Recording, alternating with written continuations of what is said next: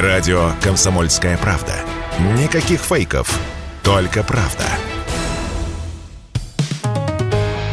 «Экономика» на Радио КП.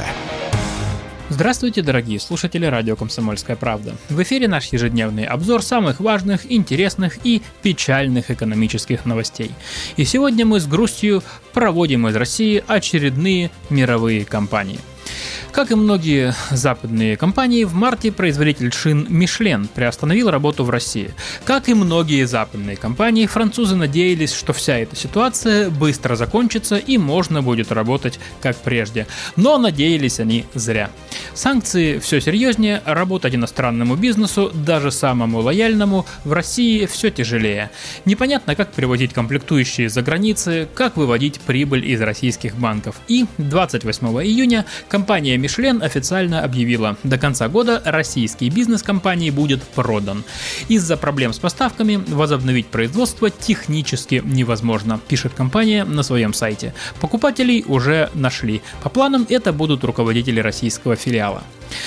Российский бизнес давал глобальной компании Michelin 2% общей выручки. В России на Michelin работало 1000 человек, из них 750 на заводе в подмосковном Давыдове. Это предприятие выпускало 1,5-2 миллиона шин в год, 1% мирового производства покрышек. О дальнейшей судьбе работников компания пока не рассказывает, но уверяет, что для них будут созданы максимально благоприятные условия. И практически одновременно об уходе из России объявила финская компания, тоже производитель шин, Nokian Tyres. Для нее Россия была вообще ключевым рынком. 80% шин Nokian Tyres для легковых автомобилей были выпущены именно здесь, а 20% своих покрышек компания продавала в России и соседних странах. Но у компании оказались очень веские причины, по которым она больше не смогла работать в России. В нашей стране у Nokian Tyres больше 1,5 тысяч сотрудников. Имущество компании в России и Белоруссии оценивается в 400 миллионов евро. И 300 миллионов евро компания отразит как убытки по итогам второго квартала в рамках ухода с российского рынка. С кем мы пока остаемся? В России работало 6 крупных международных компаний-производителей шин. Помимо Michelin и Nokian Tyres полностью прекратили выпуск Bridgestone и Yokohama. Pirelli и Continental продолжают производство, но сильно его снизили. Российские бренды Kama Tires, Cardiant, Ural Shina и другие продолжают работу. И в завершение о том, куда уходят из России не иностранные компании, а наши люди. Стамбульск и Дубаевка заменяют россиянам Лондонград. Россиян в этом году особенно сильно манит берег турецкий, и речь вовсе не о туристах.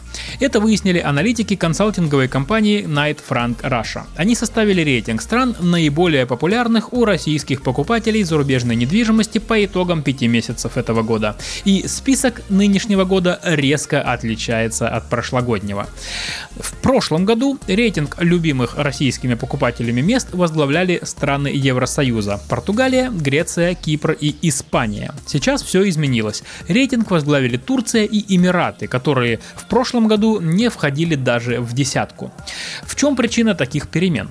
Как сообщают эксперты, сегодня лишь 30% россиян покупают за границей недвижимость ради вложения денег. Остальные 70% хотят получить вид на жительство в другой стране.